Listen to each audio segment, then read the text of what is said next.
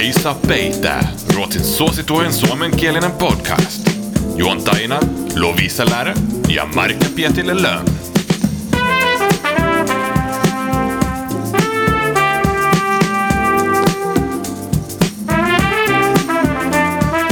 Oli tuossa taannoin puhetta näistä aikuisuuspisteistä, niin Marika, yksi juttu, joka ei todellakaan tuo aikuisuuspisteitä mulle, arvatko mikä? Mm, sun jatkuva biletys. no sekin, mutta tänään tänne podinauhoituksiin tullessa, niin mä söin kaksi kormebrödiä illalliseksi tuossa matkalla. Mutta eikö toisit taas ole sellainen, Eli no ei ehkä aikuispisteitä, mutta sellaisen kiireisen kaupunkilaisen perus. Siis, ja tiedätkö, mä söin kormebröd kanssa tässä silloin itse asiassa siinä iltana, kun me käytiin sun kanssa taannoin tällaisella historiaa luennolla tuolla Suomen instituutilla, niin mä menin kiskan kautta ja hain tällaisen hodarin. Ja Joo. joskus pienet asiat elämässä, nehän ovat nyt ja tässä ja tekee ihmisen onnelliseksi, niin, niin. se teki mut onnelliseksi. Mulla oli nälkä ja se auttoi asiaan kuten ruotsalaiset sanovat, makkaraa leivällä. Ja se on kyllä ilmiö, joka täytyy sanoa, että mä en Suomessa asuessani koskaan syönyt tällaisia hoddareita. Ja en nykyään mä syön niitä aika paljon. Mutta Suomessa sitten taas tuli syötyä makkaraa ilman sitä leipää, siis niinku kaiken maailman metsäretkillä ja muuten, mikä on mun mielestä edelleen hämmentävää, että Ruotsissa tarvii aina, että vaikka sä olisit siellä just metsäretkellä ja grillaisit sen makkaran, mutta Suomessa sä otat palan talouspaperia, käärit sen siihen ja vähän sinappia päälle, mutta Ruotsissa on pakko tunkea se vaalea leipä siihen ympärille.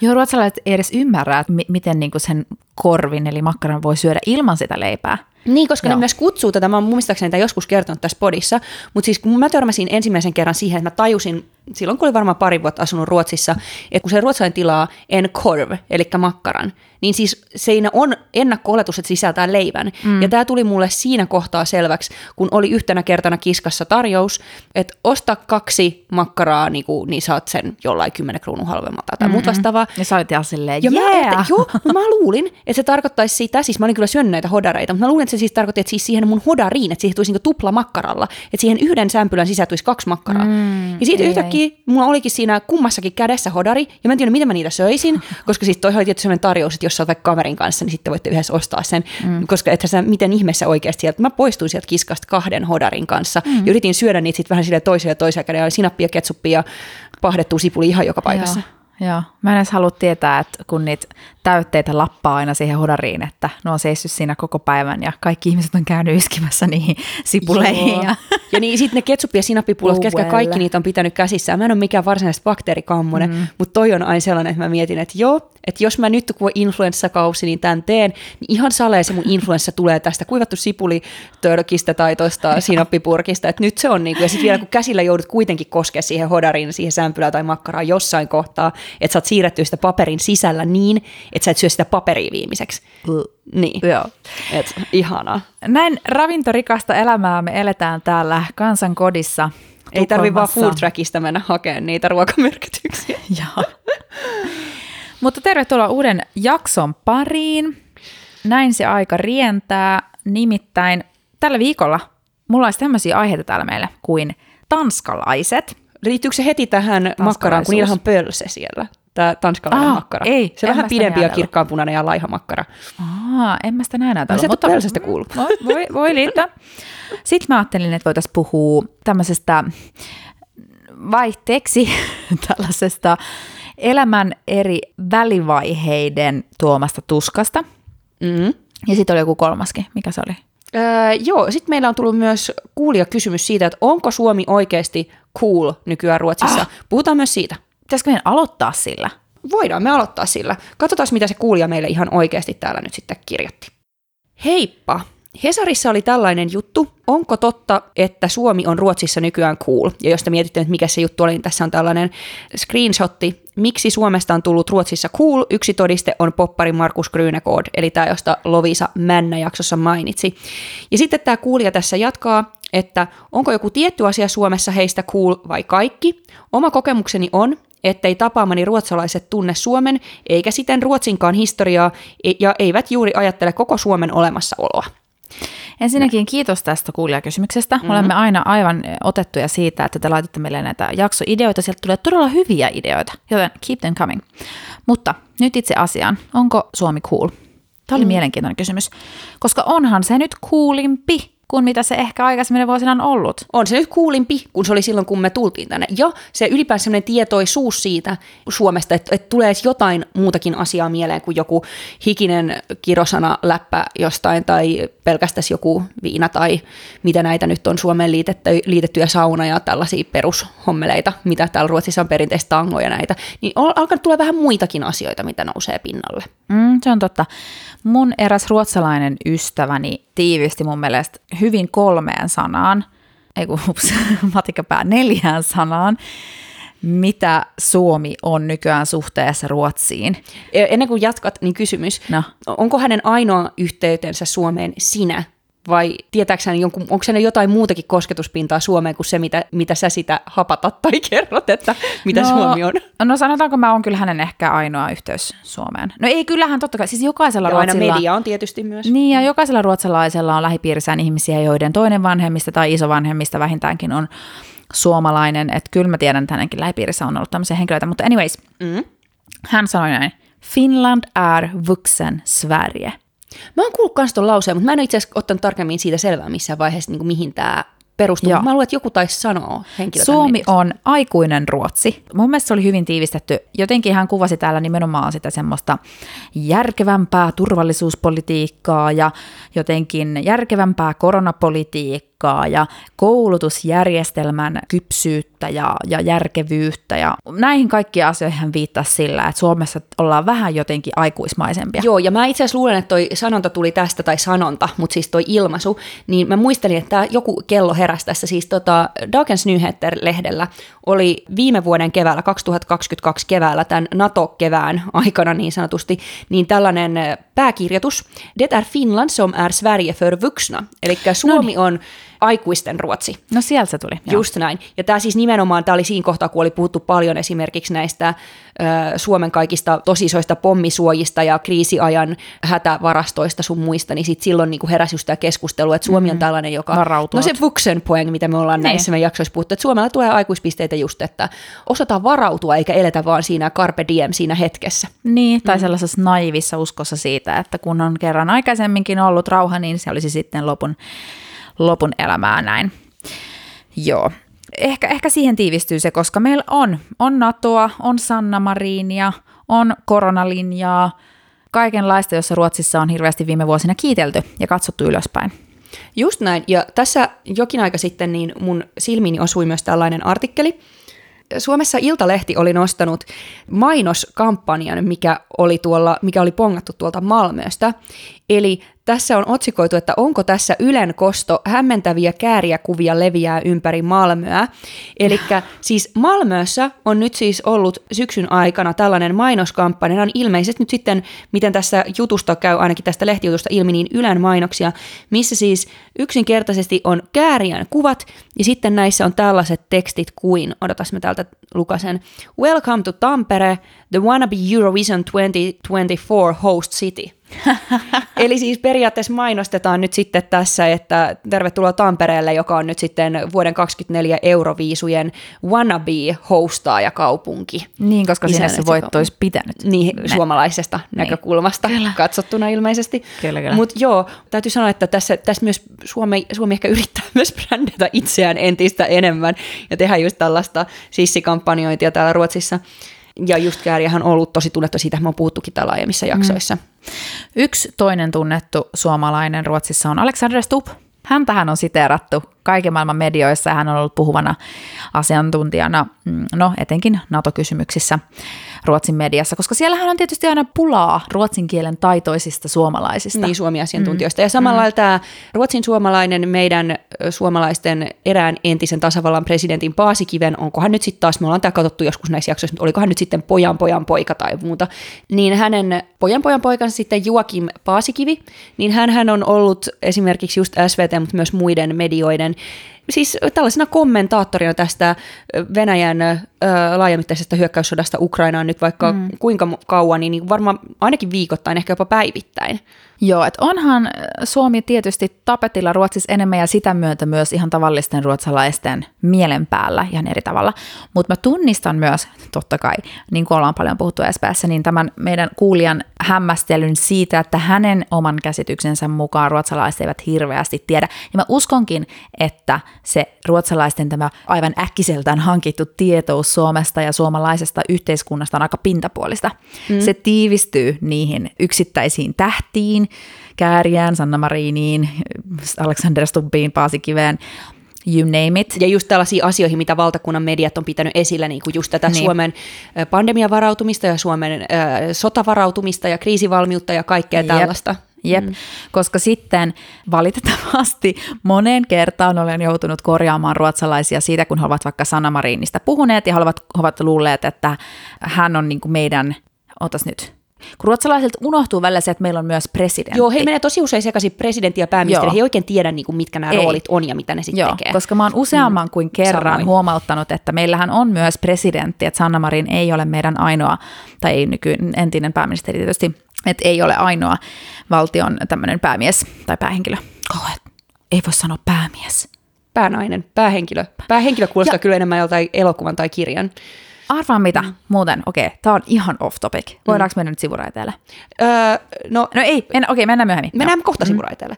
Mutta tästä just myös, että miten tämä näkyy omassa arjessa ehkä, että Suomi on alkanut olemaan mm. enemmän pop, niin välillä tulee tällaisia ihan hämmentäviä hetkiä, kun esimerkiksi tässä päivänä eräänä tavattiin toi Pörjen kanssa ton meidän venekerhon puheenjohtaja tai mikä hän on. Ja sitten hän vaan toteaa siinä jossain niin kuin sivumennen, että hän oli vaimonsa kanssa, heillä ei siis ole muuta suomikytkyä tyyliin kuin minä ja sitten meidän venelaiturissa on yksi toinenkin, yksi suomenruotsalainen itse asiassa niin veneensä kanssa. Ja no itse asiassa siinä on sitten kyllä, sit on vielä yksi ruotsin suomalainen, mutta siis heillä ei itse, he eivät itse ole mitenkään, olen kysynyt tätä heiltä erikseen, niin heillä ei ole mitään niin kuin, ö, suomalaista isoisää tai mm. jotain muuta tällaista, tiedätkö, siinä olemassa. Mutta oli käynyt, kun täällä on tällaisia tietyt ruokakaupat, niin ne on tämmöisiä Suomi, Suomi-viikkoja täällä mm. Ruotsissa, niin he oli käynyt Suomi-viikolla ostamassa suomalaisia ruoka-aineksia ja niitä sitten siellä kotona mm. söivät.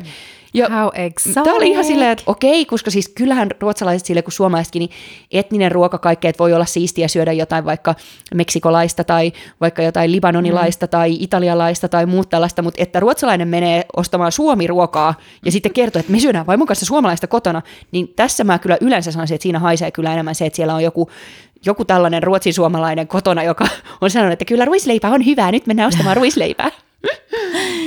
niin ja mitähän, niin exakt, exakt, mitä ne siellä sitten syö? Ei suomalainen ruoka nyt niin radikaalisti eroa, ellei sitten syö tämmöisiä tosi paikallisia herkkuja, niin kuin mustamakkara. Niin, en tiedä. Eikä siis varmaan ollut vielä lanttulaatikkokaan kysymyksessä, niin kuin tämä tapahtui niin. syyskuussa. Totta. Joo, se on totta. Mm, mitä mulla tuli muuta mieleen? Niin sä olit menossa jonnekin sivuraiteelle. Niin. Sporaappa Yr nyt sitten kunnolla. No joo, no kun tiedätkö. Mä oon vaan huomannut, että mun mielestä Suomessa käytetään siis vaikka mun omassa ystäväpiirissäni, terveisiä vaan, enemmän kuitenkin edelleen semmoisia vanhanaikaisia termejä niin kuin esimies tai valtion päämies, tuli mieleen siis siitä, kun lipsahdin. Mm. Että jotenkin suomen kielen ei mun mielestä ole samalla lailla vielä juurtunut siis ihan arkikieleen kaikille semmoinen, että No kun musta tuntuu, että mun, niin kuin, mun ikäiset mimmit puhuu niiden pomoista vaikka esimiehinä, vaikka naisia. No minä, millaisena sä puhut? Siis, Esihenkilöinä. Koska kyllä mäkin saatan naisesta käyttää sana esimies, mutta mä en kyllä ikinä, sanotaan, että mä en ajattele tätä noin usein, mutta siis yleensä mä puhun pomona ihan arkisesti. Mun. Mm. Mutta siis sitten taas se, että en mä, ei, sanotaan, että ehkä mä oon niin, niin, mä en ajattele sitä, koska mulla on niin yleistä se, että nainen on pomo mm, tai okay. esihenkilö. Tai niin, mutta esihenkilö tosiaan se taitaa niin, olla se oikea niin, koska, sana. Joo, kun meillä sitten taas IT-alalla, kun puhutaan paljon niin mä puhun siitä, niin että suomeksi ylipäänsä saada... mun esihenkilöstä. niin, kun yritetään houkutella enemmän mimmejä, teknologiabisnekseen ja on tosi vahva Women in Tech-liike ja se, että miten siitä tekkibisneksestä saataisiin enemmän inklusiivista ja niin, että naisetkin kokisivat viihtymänsä siellä ja että, että se kulttuuri olisi semmoinen heidän, heidät huomioon ottava, niin meillä puhutaan niin paljon vaikka kielen merkityksestä. Mm. Meillä on esimerkiksi töissä semmoinen automaattinen muistutus, että inklusiivinen kielenkäyttö, siis inclusive language, mm. että et, niin kuin aktiivisesti miettii, meillä on semmoinen niin kuin vocabulary, missä kerätään tällaisia perinteisiä sukupuolittuneita termejä ja sitten niille vastineet, modernimpia vastineita.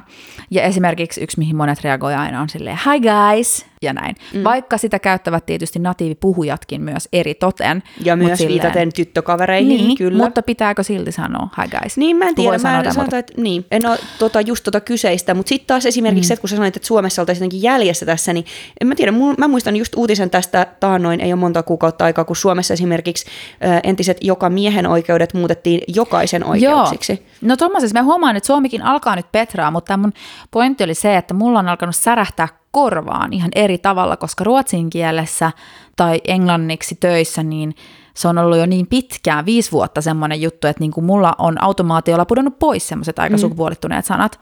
Ja sitten taas suomen kielessä mun mielestä elää edelleen vahvana tämmöiset miespäätteiset, palomies ja näin päin pois.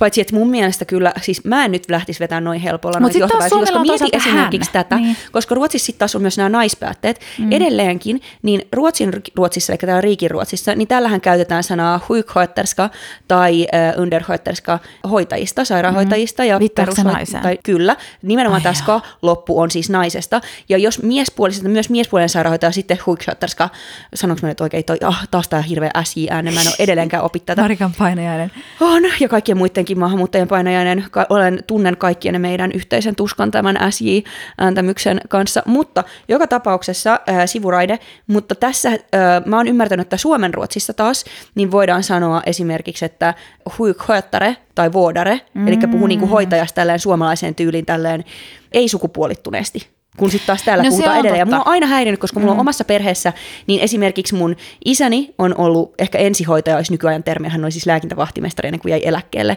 Mä oon yrittänyt sitten tällaisena hoitajana hänet selittää, niin mä olisin, että mitä mun pitää sanoa ruotsiksi, että, että mä puhun niinku hoitajattaresta, kun mä puhun mun Personal. isästä, niin tää on sitten taas toiseen suuntaan, että en mä nyt tiedä, tuleeko se ruotsikaan tässä nyt yhtään sen No paljon enemmän okei, edellä. nyt kun sanoit. Mm. Kiitos Marika, että sivistät. että ehkä se sitten on, että molemmissa kielissä on puutteensa, koska kyllä mä oon sitä mieltä, että esimerkiksi just suomen kielen hän-ilmaisu on maailman paras keksintö. Mä en On, tiedä, miksi se on Suomi ei voittanut siellä. tästä jotain mm. tasa-arvon palkintoa, koska siis se on ihanaa pystyä käyttämään hän-sanaa ihan kaikesta ja kaikista. Oletko törmännyt siihen, että kun kerrot tästä ruotsalaisille, niin tapahtuu kaksi asiaa. Yksi on se, että ne niinku ensimmäinen reaktio on silleen just, että niin, että ne onhan heilläkin hen. Mutta sitten mm. kun ne tajuu, sitten niillä on se, että ai teillä ei ole olemassakaan tätä han ja hun, että niinku mm. miehestä ja naisesta erikseen. Ne on aivan puulla päähän lyöty, että onko mahdollista, että on Niin. kieli, missä ei ole näitä niinku erikseen. Ja sitten se seuraava reaktio, kun tästä puhuu, on ihan se, että mut miten te sitten lainkaan, kun te jossain tekstistäkin, että täytyykö teidän sitten mainita, että joku on nainen tai mies tai näin, että kun viittaa siihen. Ja sitten mä oon silleen, että ei, että mun mielestä jopa kaunokirjallisuudessa helpompaa, että jos sä jotain novellia kirjoittaa, niin sun ei tarvitse heti aluksi kertoa, että kuka se on, mm. vaan että, niinku, että onko se nainen vai mies, vaan sä voit antaa niinku sen pikkuhiljaa mm. kirjallisena keinona kasvaa sieltä, että millainen se päähenkilö on, että sä voit vaikka olla silleen, että hän seisoo bussipysäkillä sateisena lokakuun iltana, sade piiskaa hänen selkäänsä Ooh. ja tätä rataa. Ja sitten sit, siinä ei vielä käy ilmi yhtään kuka, millainen ihminen se on tai mitään. Mutta tämä on niinku mun mielestä täysin mahdotonta jotenkin ruotsin kielessä tehdä tällaisia Mystiikkaa. taiteellisia keinoja käyttää kielen kanssa samalla kuin Suomessa. Että on ne vaan kaikki kääntäjät, kaunokirjallisuuden ja muun. Mm-mm. Se on totta. Ja mua itseäni kyllä ärsyttää just, no koska en kielipuolena aina osaa just noita eri ammattinimikkeiden, vaikka just niitä sukupuolittuneita versioita, esimerkiksi tarjoilija. Eh, Eikö se ole niin servi... Servitör ja servitriis, Niin. siinäkin on niinku, että miehellä on eri kuin naisella. Niin, niin mä en niinku ikinä edes muista, että kumpi oli kumpi. Ja sit mä en tavallaan haluis, se ei niinku mun tarinan kannalta, jos mä joskus jotain selitän, niin ole olennaista, että kumpi Ei, se oli. nimenomaan, toi on mun ihan sama homma. Ja sitten sit mä oon niinku monta kertaa puhunut itteni pussiin, että mä oon silleen, ö, tai, siis, tai siis ei se ollut nainen, se oli, se oli mies, ja sitten sit tulee niinku yhtäkkiä sen koko tarinan pointti, ja mä silleen, this was not the point. Ja sitten myös se, että koska se on jotenkin niin, kuin niin äm, jos puhuu sanasta hen, tämä ruotsin mm. modernissa kielessä tullut uusi lisä, tämä sukupuoliton mm. hän, niin se sitten taas on jotenkin niin latautunut ja siinä on niin paljon sellaista, että jotenkin poliittista kannanottoa mukana, kun sitä käyttää. Että se ei ole niin neutraali, kun Suomessa hän ei siinä ole mitään kannanottoa mm. mihinkään tai mitään sellaista. Mutta Ruotsissa se on, niin se on myös sellainen, että se on heti, että jos sitä käyttää, niin sitten tietää, että on ihmisryhmiä, jotka suhtautuvat siihen tavalla tai toisella. Itsekin on niin, niin tietoinen siitä, että sitten jotenkin ei oikein tiedä, miten sitä käyttäisi aina eri tilanteissa. Mm. Mm. Se on totta. Se on vaikeaa. Okei, musta tuntuu, että mä puhuin itse nyt ihan pussiin. Et mä aloitin tämän pussilla, Mun keskustelun. oli kiinnostavaa aloitusta ja keskustelua ja siinä just näkee, että kuinka niin kuin, ei asiat ole niin mustavalkoisia Suomessa ja. Ruotsissa. Mm. Se on totta, joo. Koska onhan totta kai ruotsin kieli on paljon enemmän sukupuolittunutta just, just tuolta kannalta. Mutta en tiedä, siihen oli vaan kiinnittänyt huomiota, että puhutaan paljon esimiehistä. Mm. Mutta esihenkilö siis, nyt muistutan itseänikin tässä, että sellainenkin hieno sana on olemassa. Kyllä. Kun suomea puhun välillä, niin sitten voin käyttää muutakin välillä kuin pomoa. Mm. Mm. Oliko meillä muuta tuohon Suomen kuuliuteen Ai niin, siitä tämä Siitä tämä koko juttu lähti liikkeelle. Joo, Koetko cool sä. Marika, kun sä kävelet tuolla kaupungilla Tukholman kat- katuja tallailet, niin koetko sä jotenkin olevasi muita vähän parempi? En koe olevani muita vähän parempi, mutta sanotaan, että mun mielestä on kyllä hauskempaa olla suomalaistaustainen Ruotsissa tänä päivänä, kun mun mielestä oli silloin alkuaikoina, että vähemmän joutuu kertomaan, että millaista nyt, tai siis vähemmän joutuu siihen tilanteeseen, että se ennakko-oletus on jotenkin hälläväliä tai negatiivinen. Että enemmänkin semmoinen positiivinen uteliaisuus ja kiinnostus on se, millaiseen törmää useammin. Mun varjopolttarit oli viime keväänä. Mulla on siis oikeat polttarit, mulla oli varjopolttarit heidän kanssa, jotka eivät Tukholmasta kyenneet Turkuun siirtymään niihin oikeisiin polttareihin. Ja näiden mun varjopolttareiden jälkeen Söderillä yhden yökerhon ulkopuolella sitten valomerkin jälkeen, niin siinä tuli sitten just puheeksi, siinä oli pari tällaista ruotsalaista nuorta miestä ja sitten me oltiin jotenkin, mä en muista tätä tilannetta ihan tarkkaan enää, en painanut tätä niin kovalevyllä, mutta se oli jotenkin niin, että mulla ja mun suomitaustaisilla kavereilla oli sitten sellainen ennakko-oletus, että jotenkin kun tuli puheeksi, että me tullaan Suomessa, että no niin, nyt tässä taas sitten tulee jotain. Että jotenkin lähti siihen silleen, että joo, joo, joo, ja me tiedetään jo kaikki ne viinalävät ja muut, että joo, joo, Suomi on varmaan kamala paikka. Mm. Ja sitten mä, me pudottiin ihan puusta, kun nämä olikin nämä tyypit siinä sitten silleen, että eikä, että Suomihan on niin yksi maailman, että eikö Suomi on maailman onnellisin maakia, mitä se on kaikkea, ja me oltiin ihan silleen, ai, sä tiedät tollasta. Ei kukaan tiedä Suomesta muuta kuin viinaa ja tangoa. et, et jotenkin itsekin herää siihen, että et ehkä ajat muuttuu. Mulle on myös useampi henkilö ruotsalainen tullut mainitsemaan tuosta, että Suomi on maailman onnellisin maa. Jotenkin eri asiayhteyksissä noussut se esille sillä että no kyllähän sinne Suomeen voisi, mutta jotenkin, että mä oon ollut, että ai jaa, että muutkin kiinnittää siihen huomiota kuin vaan suomalaiset. Mm, nimenomaan. Ja sitten tässä on tietysti se riski, että sit itse alkaa just sellaiseksi, niin kuin, että no, mutta kyllähän me Suomessa sitä sitten koko aika kritisoidaan, että ei me nyt niin onnellisia olla ja itsemurhatilastot ja bla bla Niin. bla. Mutta ehkä voisi joskus vaan pitää mölyt mahassa ja siellä, joo, niin me ollaankin kauhean onnellista Niin. kansaa. Kyllä itsekin tekisi mieli muuttaa takaisin. Opetella ottamaan vastaan kohteliaisuus. Ehkä sitä on- tulisi myös vähän onnellisemmaksi siitä, Niin, että, mikä on että hyväksyisi sen oman onnellisuutensa. Nimenomaan. Mm. Ja ennen kaikkea mä luulen ja mä toivon, että tämä, tämä äh, mediahuomio, positiivinen mediahuomio, mitä Suomi on tässä viime vuosina saanut, niin johtaisi sellaiseen, että siitä tuli sellainen itsensä täyttävä profetia, että se positiivinen mediahuomio ruokkii suomalaisten vähän ehkä alhaista itsetuntoa ja kasvattaa sitä itsevarmuutta. Sillä tavoin myöskin luo sellaista positiivisuuden kehää, että ihmiset uskaltaa rohkeammin ounaa sen, mitä ne on, ja olla ylpeitä niiden taustasta maailmalla, ja lakata niin kuin kulkemassa pääpainoksissa häntä koipien välissä, minkälaista sitten ehkä joskus enemmän. Mutta Lovisa, mä myös jotenkin uskon ja toivon, että sillä, mitä esimerkiksi, nyt mä en puhu siitä, mitä me tehdään täällä podissa, kun tätä kuuntelee suomalaiset Suomessa suomen kielellä, Suomen niemellä ja mitä se nyt on. Mut- Just näin. Mutta siis mä mietin sitä, että mä ainakin itse koen, että mä oon kaikki nämä mun 11 vuottani Ruotsissa, ja mä ymmärrän, että sä oot tehnyt vähän samaa, niin ollut just silleen pikkasen Suomi-brändinä ruotsalaisille, eli mm.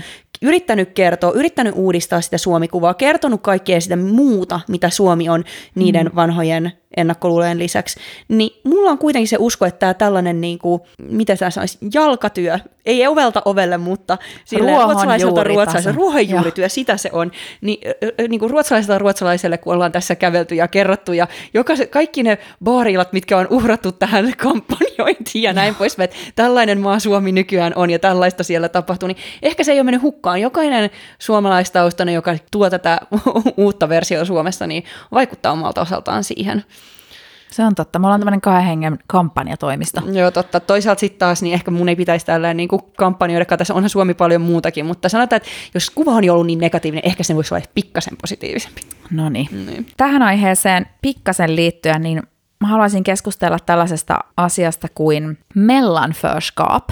Siinä samaisessa artikkelissa, jossa nimenomaan oli haastateltu ruotsalaista popparia Markus Krynegårdia, joka nyt suomalaisen, suomenkielisen levyn on julkaissut, niin hän sanoi mun mielestä oivasti näin. Mellanförskap, jotain välissä olevaisuutta se on, Krynegård sanoo.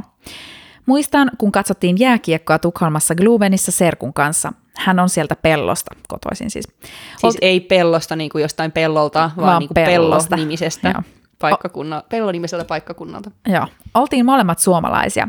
Sitten Ruotsi teki maalin ja mä huusin, että jees, ja sitten näin, että serkku oli, että ei saatana. Täytyy vain hyväksyä se, että mä oon helvetti ruotsalainen. Näin siis tämä Markus Krynegård kuvaili sitä, miltä tuntuu olla syntyperäinen ruotsalainen, mutta hänen äitinsä on suomalainen. Tämmöistä niin ei mihinkään kuulumista hän tavallaan yrittää kuvailla. No, samaa ilmiötä kuvaili. Mä tilasin kotiin koti-ikävissäni tällaisen ulkosuomalaisen kirjailijan nimeltä Helena Liikanen Renger, hänen kirjoittamansa kirjan nimeltä Koti-ikävä Rebonjour. Hän on asunut Etelä-Ranskassa, sitten muutaman vuoden Washingtonissa, Yhdysvalloissa ja nyt taas muuttanut sitten Etelä-Ranskaan. Ja hän kirjoittaa paljon siitä, että miltä tuntuu koko aika olla tavallaan matkalla jonnekin tai jostakin. Ja mun mielestä hänellä oli tässä kirjan alkuvaiheella hienosti kuvailtu tätä vähän samaa ilmiötä. Näin. Olen sitä paitsi aina ajatellut välitilojen olevan minun juttuni. Elämässä on mielestäni liian vähän hetkiä, joiden aikana ihminen saa kokea leijumansa kuin keijukainen, varpaat millimetrin verran ilmassa.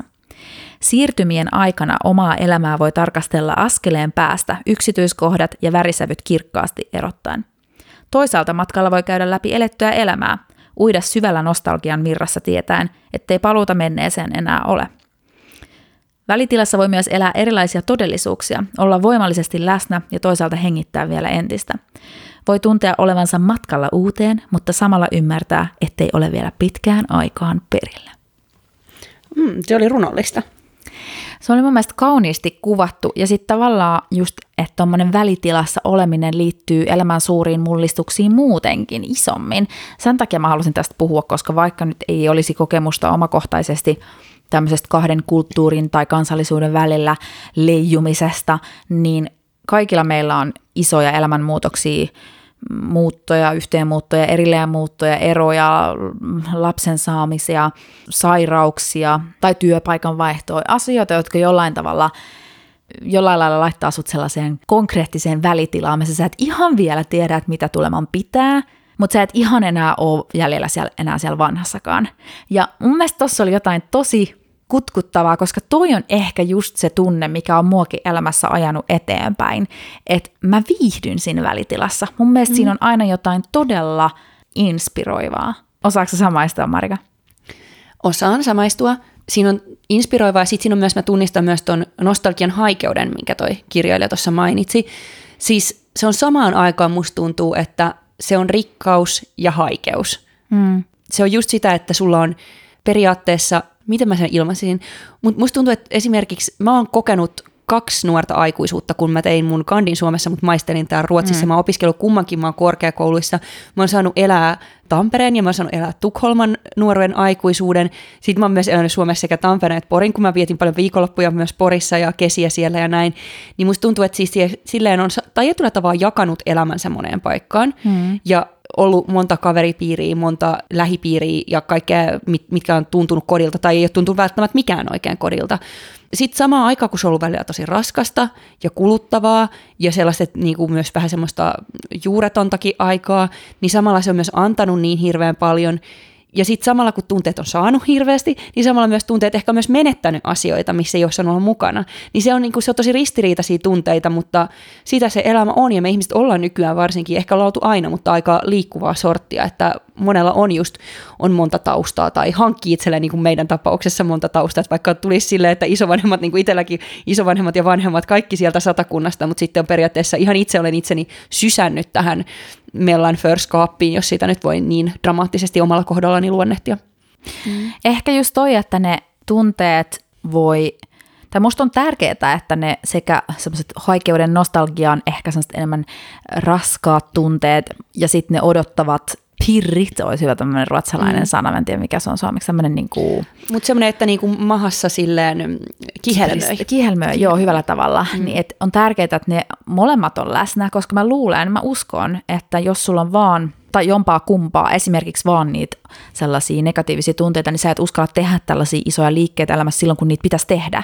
Mm. Ihmiset saattaa jäädä niin kuin huonoisiinkin elämäntilanteisiin velmaan, koska sitten se tulevaisuus tai välitila ehkä pelottaa, että no mitä siellä toisella puolella mm. on. Ja, ja, tai kaikki meistä on joskus sellaisissa tilanteissa liian pitkään, mä nyt sitä tarkoittanut, mutta, mutta sitten taas välillä mä itteeni soimaan jotenkin siitä, että pitäisikö olla enemmän semmoinen eteenpäin katsova. Ei turhaan murehtia jotain menneet, vaikka mä mielestäni mikään hirveä murehtia ole, mutta joskus musta tuntuu, että mä voisin olla vielä enemmän silleen, että no, life goes on, niin kuin, että nyt vaan seuraavaa juttua kohti. Mutta en mä tiedä, musta on tärkeää siltä, että ne molemmat on läsnä. Mutta murehtiminenkin, mä sanoisin, että mun kohdalla mm. ainakaan se ei ole ehkä murehtimista, mm. vaan välillä semmoista haikeutta. Sitä, mitä mä joskus sanonut, että se ei myöskään ole välttämättä sitä haikeutta siitä, että en enää asu Suomessa, mm. vaan haikeutta vaikka siitä, että lapsuus on Oi. väistämättä ohitse. Et kaikki se, mitä, koska siis mä koen, että mulla oli tosi onnellinen lapsuus monella mm. tapaa, ja sellainen aika kotoisa ja music, siis semmoinen, mm, kyllä, Mukava, kaikin joo. puolin sellainen, niin, kuin, niin jotenkin se, että kaikki sellainen tuttu ja turvallinen, ja myös ehkä se, että vanhemmat otti vastuun, että aina jos olikin ollut paha päivä, niin lopulta sä voit mennä kotiin ja äiti lohduttaa, ja mm. sit siis periaatteessa itse ei ole, en mä tiedä, ehkä joskus aikuinen haluaisi olla taas lapsi. Niin. Ehkä meissä kaikissa asuu se pieni lapsi, joka välillä haluaisi vaan silleen, että joku muu kantaa vastuun ja kaikki huolet, ja itse voi mennä niin. kotiin ja tehdä jotain kivaa, leikkiä siskoja veljen kanssa, ja asiat on näitä kaverin kanssa naapurista ystävistä käydä soittaa sovikella, että lähdetkö leikkimään. Jotenkin sellainen ehkä, sellainen tietynlainen haikeus, sanotaan, että en mä ehkä sitä niinkään murehdi, vaan se on vaan sellainen, että ihana, että mä sain elää senkin ajan elämässäni. Ja niin. Ehkä me ollaan, me ollaan Mellanförskaapissa nyt meidän niin kuin nuoruuden ja aikuisuuden välissä. Ollaan me vähän ehkä. Me ollaan edelleen nuori aika. Miksi me puhutaan tässä podissa näin paljon niin kuin aikuisuudesta ja sen kanssa kipuilemisesta? Marika, we have, a, we have tällaisia issue. kasvukipuja. Tästä tuli yhtäkkiä joku tällainen aikuistumispodi. Me ollaan tullut aika kauaksi siitä alkuperäisestä aiheesta. No me, me ollaan tultu tänne Ruotsiin nyt kasvamaan aikuisiksi, että niin se selvästi on. Että niin. Joskus meidänkin pitää. Että ei silleen, kun Peppi Pitkä tossu, että mitä se oli jotain, että hieno pieni pilleri tai jotain, kun ne söi ne jotkut herneet Tommin ja Annikan kanssa, että ne ei kasvaisi ikinä aikuisiksi. Ja mutta mun mielestä siinä on jotain koukuttavaa, että osaa nauttia siitä. Tämä on ehkä kaikista suurin klisee ikinä, mutta sille ei se määränpää, vaan se matka. Ehkä just siinä mellanförskaapissa on se, että huonoinen hetkinä toki se tuntuu raskalta, mutta sitten hyvinä hetkinä ja ehkä suurimman osan ajasta se voi tuntua sellaiselta kutkuttavan rikkaalta asialta elämässä. Olen matkalla jonnekin ja se itsessään on se pointti. Tästähän on Tästä ilmeisesti tehnyt ekotrippilaulun aina matkalla jonnekin, minne ikinä päätyykin. On puolitiessä jostain, tietää sen varsin hyvin itsekin. Eikä! Toi laulu on ihan just tätä. Niin, nyt kun alat ajattelemaan, siis en tiedä mitä ekotripillä on, en ole heitä haastatellut, niin en ole kysynyt, mitä heidän päässä on liikkunut, kun tätä on tehnyt, mutta toi mun mielestä toi sitaatti passaa tähän oikein hyvin. Täällä me ollaan näin filosofisella tuulella ja sitten me huomataan, että koko maailma on jo puhunut tästä. No, sellaista se on. Mutta siis nyt tästä myös ruotsin suomalaisten kohdalla on usein puhuttu tällaisesta vuosikausia. Nyt en ole siis mikään tällainen uraa uurtava tämän lausumani kanssa, minkä nyt sanon, mutta usein on puhuttu siitä, että ei tunne välttämättä, että on täysin kotona Ruotsissa tai Suomessa, mm-hmm. vaan eniten tuossa just Itämerellä matkalla jompaan kumpaan suuntaan, koska siis silloin on puolivälissä, että tulee sellainen, miten Lovisa, kun sä oot matkalla Suomen tai Ruotsiin, kumpaan suuntaan sä koet, että sä oot menossa kotiin? Silloin kun sä oot menossa Suomeen vai silloin kun sä oot menossa Ruotsiin? Apua. Mm.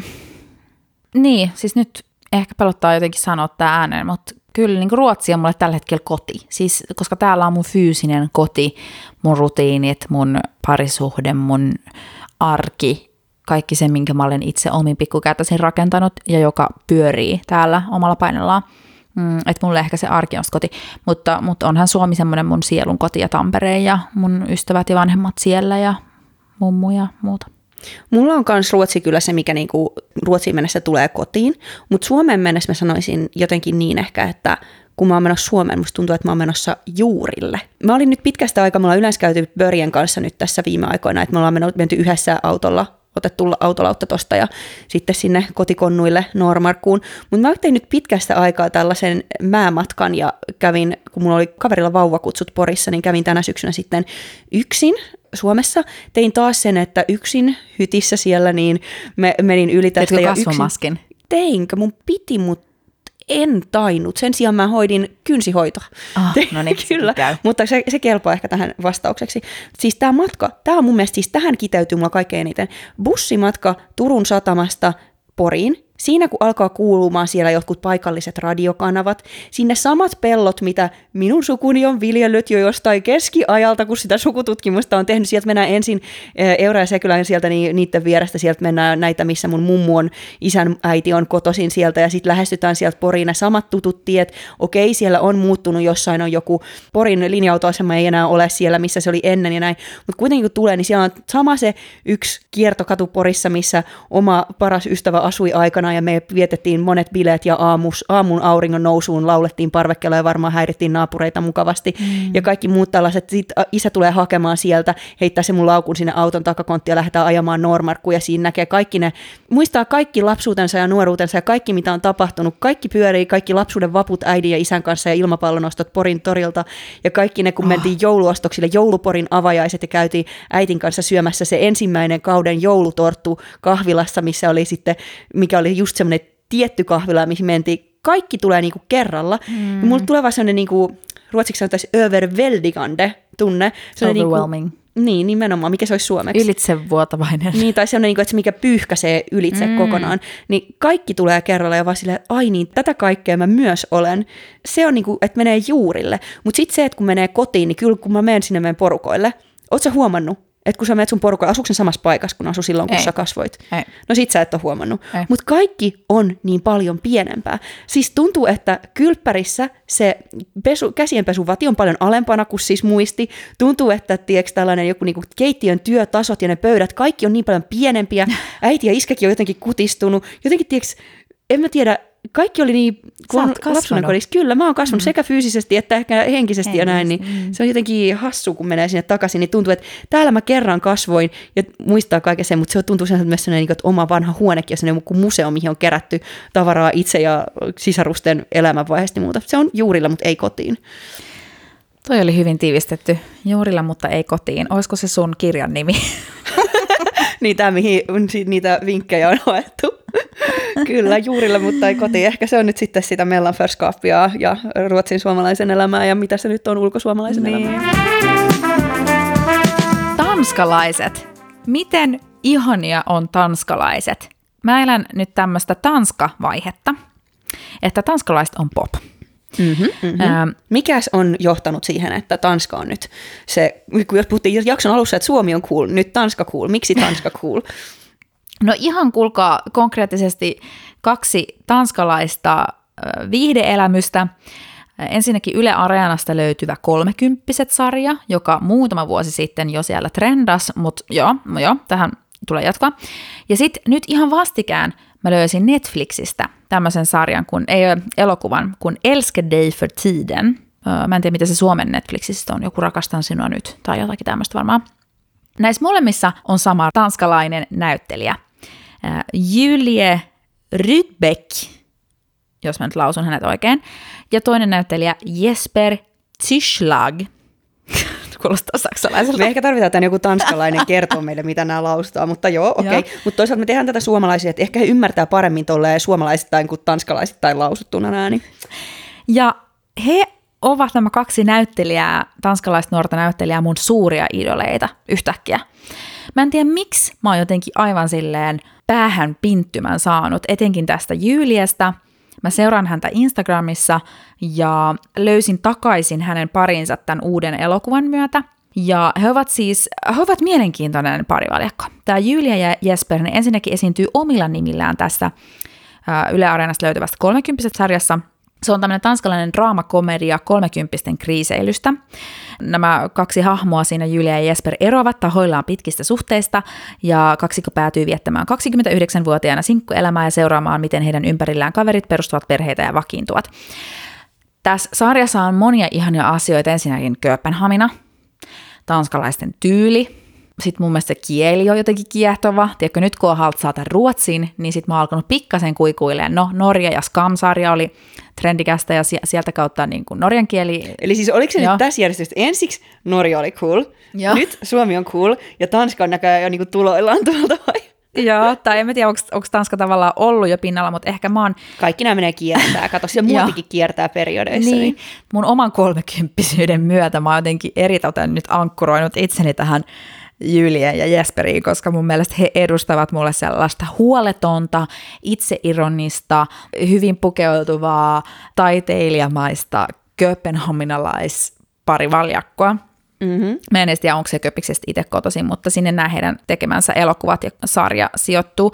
He ovat siis molemmat näyttelijöitä, mutta myöskin ohjaa, käsikirjoittaa ja sitten mä olin jonkun aikaa silleen, että onko nämä ihmiset pariskunta, koska ne jotenkin niiden Instagramissakin koko aika, koko aika vaan kahdestaan, mutta mä oon ymmärtänyt, että he ovat vaan hyviä ystäviä ja he ovat Tanskan Ellen haastattelun perusteella just nimenomaan löytäneet toisistaan semmoisen taiteilijan sielujen yhteyden, että heillä on samankaltainen huumori, samankaltainen vakavasti suhtautuminen näyttelemiseen ja tähän media-alaan, joten he on tehnyt paljon yhdessä yhteisiä mm. prokkiksi.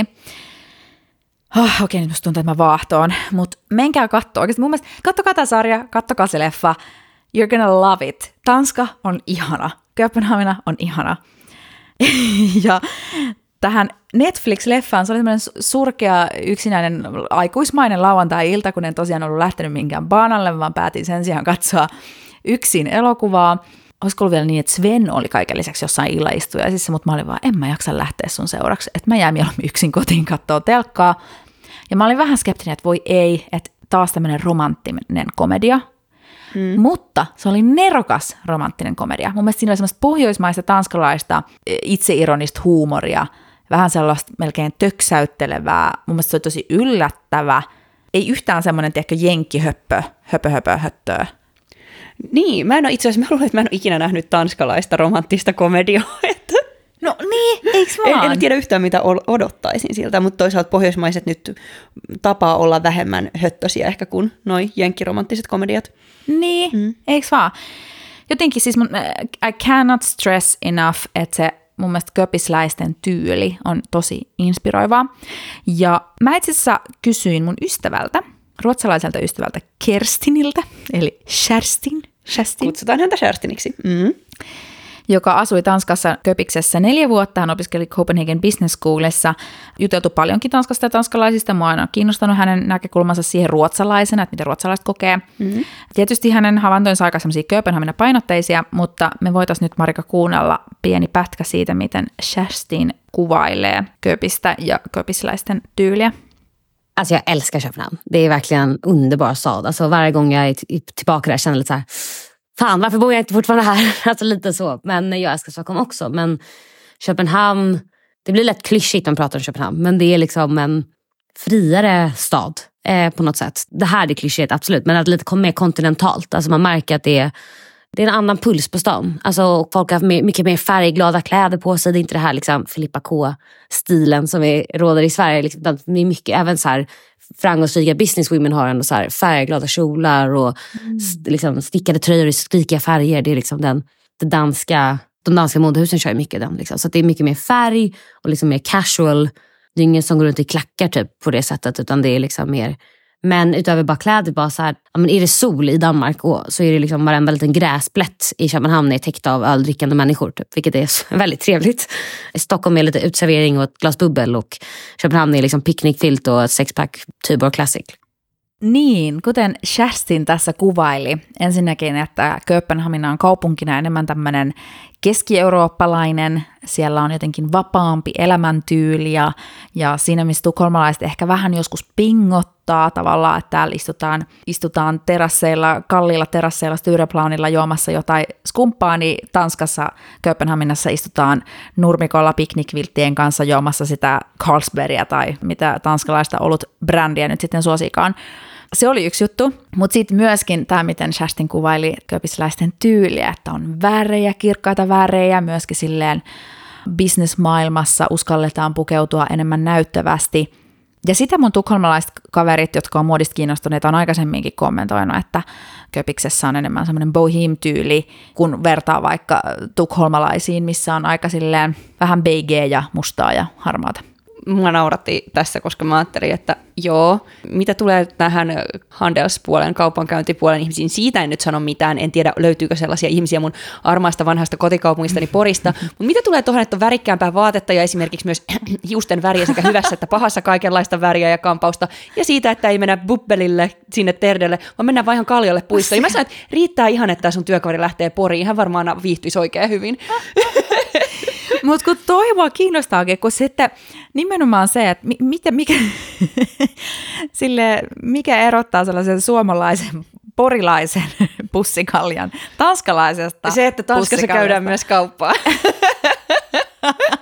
Mä siis itse se asiassa, minkä takia mua naurattaa tämä koko asia, niin mä tota, kun mä olin käymässä siellä Suomessa, Porissa, nyt tässä tänä syksynä, niin mä löysin mun hyllystäni tällaisen, mitä en ikinä silloin aikanaan lukenut, mutta kun aikana olin Satakunnan kanssa töissä, niin sieltä tällaisen porikirjan, mikä oli siis kirjoitettu, mä luulen, että on kirjoitettu jossain tuossa, olisiko 2010 vuoden paikkeilla. Ja mun mielestä niin tämä sun Tanska-kuvaus jotenkin nyt kyllä meni valitettavan Yksi paljon. yhteen. 2008 näyttää olevan, niin tuohon Pori 2008 niin ihan samassa mennään, paitsi että siellä ei mennyt kauhean hyvin silloinkaan, tai en tiedä miten nykyään menee, niin noin, siis liike-elämässä. Liike-elämässä, niin, niin nimenomaan. joo. No koska toi liike-elämä oli sitten semmoinen toinen asia, mistä Sherstin sitten kuvaili köpisläisiä tanskalaisia, en tiedä onko nämä kuinka yleistettävissä koko Tanskaan vai köpikseen vaan, mutta et nimenomaan sitten, mun mielestä semmoinen asia, mistä suomalaisille aina annetaan hirveästi kiitosta, tämä suorapuheisuus ja näin, että kuulemma tanskalaiset on kanssa liike-elämässä semmoisia, että he ovat kunnon kaupankäyntikansaa, että kun Tanskalla ei ole näitä luonnonvaroja itsellään omasta takaa hirveästi, niin he ovat niin kuin vuosisatojen saatossa hioutuneet oikein niin kuin kaupparatsuiksi, kauppamiehiksi ja naisiksi. Hän jotenkin tälleen kuvaili, ootapas, sitä, että minkälaisella pontuksella, mikä se on suomeksi? Ponduksella. Ponduksella. Eikä- eikä Mä olin tämä suomeksi pondus? Minkälaisella ponduksella, eli niin painavuudella tanskalaiset ihmiset osaavat kantaa itsensä? liksom, det är väldigt annorlunda jargong, annan mentalitet. Alltså, det är lite mer tough love där. ja. Men jag tycker att eh, tv-serien Bron porträtterar eh, skillnaderna mellan svenska och danska ganska bra. Men att danskarna de har väldigt mycket pondus. Liksom. De står på sig. Eh, kvinnor som män på något sätt. Och det är nice. Det är ju nice. Mä ymmärrän kyllä, mitä hän tarkoittaa tuolle. Toi, mitä sä sanoit just, että hän oli sanonut tästä, että myös siinä oli töksäyttelijä ja sillä kuin suomalaiset ja kaikkea. Aiemmassa yhdessä työpaikassa niin mulla oli tanskalainen työkaveri, ja äh, hän tuli sinne vasta sen jälkeen, kun meitä oli ollut siellä suomalaisia ja ruotsalaisia ja saksalaista ja näin. Ja sitten kun hän tuli sinne, niin mulla oli koko aika sellainen olo, että entligen, että oli joku muukin, joka vaan sanoo asioita ehkä vahingossa vähän liiankin suoraan mm. ja kaikkea sellaista. Siis jopa suorempaan kuin suomalaisena. Ehkä niin. mä olin toisaalta ollut myös Tukholmassa sit jo niin kauan, että Ruotsi oli ehtinyt tehdä mulle tehtävänsä. Mutta sitten ehkä ero on just toi pondus niin kuin tanskalaisen ja suomalaisen välillä. Et sit kun suomalaisena mä oon mennyt vähän olemaan liian suora, niin mä menen kotiin ja on sille jossain suihkussa illalla sille puhun itsekseni, miksi mä sanoin niin? Miksi mä sanoin mm. niin? Että onks mä nyt, oh, ja näin. Ja tanskalainen taas oli siellä suihkussa sille, ai että taas mä näytin niille ruotsalaisille, mistä kanapissi. toi itsevarmuus, multa puuttuu kokonaan toi. Mä vaan aina häpeän kaikkea, mitä mä oon tehnyt, ja tanskalainen vaan sille ylpeästi oma itsensä. Ihanaa, kun sanoit noin, koska mä mietin tota ihan samaa tänä matkalla tänne meidän nauhoituksiin, että miten me nyt sitten erotetaan se tanskalaisten suorasukkaisuus ja suomalaisten suorasukkaisuus, mutta mä luulen, että tossa piilee se ero, että suomalaiset on kuitenkin, mitä tulee nimenomaan ruotsalaisiin, niin suomalaiset on vähän semmoisia, Et Toki ne ruotsalaiset varmaan tietää tämän paremmin, niin mun pitää niin. Nyt hävetä tässä, kun Niin. niin. Niin kuin, jos ne reagoi tähän, niin sit mä olen väärässä. Mutta jos ta- tanskalaiselle, tanskalaisen sanomiseen ruotsalainen reagoi, niin tanskainen on vaan sille, se on vaan ruotsalainen, kun en nyt Niin. tanskalaisena paremmin tiedä. Mutta ehkä se on se Keski-Euroopan pondus, mikä sieltä tulee, että voi ajatella, että me ollaan täällä, me suomalaiset ja ruotsalaiset ollaan sellaisia vähän pohjoisen sellaisia kansoja, mitkä ei oikein tiedä, miten tämä maailma toimii. niin, jo no just noin. Mutta just toi alemuuden kanssa mä. Mm. tykkäsin just toisaalta siitä sellaisesta niin kuin todella, että oli periaatteessa helppo kommunikoida, kun voi niin kuin just sanoa niin kuin haluaa, mutta täytyy sanoa, että kyllä kävisi ruotsalaista sääliksi siinä tilanteessa, jos niin kuin suomalainen ja tanska jos olisi etukäteen ollut kaverit ja sitten ruotsalainen tulee siihen porukkaan, niin varmaan tuntuisi siinä, että onpas epäkohtelijaita, onpas jotenkin töks töks ja ei kai ne nyt noin voi sanoa. Nee. Joo, mutta mä, mä oon sitä nyt mieltä nyt vakaasti, että mä en ole viettänyt Tanskassa tarpeeksi aikaa. Ja mä en tiedä, miten mä nyt sitten päätyisin, pääsisin sinne pidemmäksi aikaa oleskelemaan. Mulla oli muutama vuosi sitten haave, että meidän firma olisi perustanut sinne toimiston, ja mä olin sitten kovasti Eikö se oli silleen- Berliini vielä viimeksi, mihin sä haaveilit? Juu, no, mutta Berliini tai Kööpenhamina. Haaveita tulee ja haaveita menee. mutta, mutta kyllä täytyy nyt vakaasti harkita, että voisinko mä tehdä jonkun bisnesvaihdon köpikseen tai muuta, koska mun on alkanut valtavasti kietoa, kietoa tämä keski-eurooppalaisuus. Päästä osaksi sitä. Niin, no ei sitten muuta kuin laukkupakate ja tota, juna kohti köpistä. Niin En ole muuten koskaan ottanut sitä junaa, mikä menee täältä Tukholmasta maailmankäyttö köpikseen. Ah, mä olen ja mä oon myös ollut sillä, että mä oon asunut Malmössä ja käynyt Köpiksessä ja mä oon käynyt Köpiksessä Köpiksessä ja mä oon ollut Köpiksessä Onko aika monta asunut Malmössä? Siis asunut siis jossain siis no, vuokrakämpässä siis jonkun viikonlopun yli. Ai. Siis ei mitään. Voiko sanoa Marka sillä, että on asunut jossain? Siis tarkoitin, että siis asu, sanotaan, että asunut hotellissakin, Ah, joo. niin, mutta siis joo, mutta tämä oli vuokra, Okei. mutta no joo, Olet mutta sorry, oleskellut. terminologiani oli hieman hämmentävä. Olet oleskellut. Siis, mutta Tanskassa olen kyllä asunutkin, jos kuukausi jo kelpaa. Mutta se ei ollut Köpiksessä, vaan Uudensessa. Tämä on aikana ennen mun ruotsia, kun mä olin kielikurssilla, pohjoismaisella kielikurssilla kuukauden Tanskassa. Mm. Niin Uudense, onko nyt sitten kolmanneksi suurin kaupunki, kun eikö se ole Köpis isoin, Århus sitten ja sitten taitaa olla Uudense. H.C. Christian, H.C. Christensen, H.C.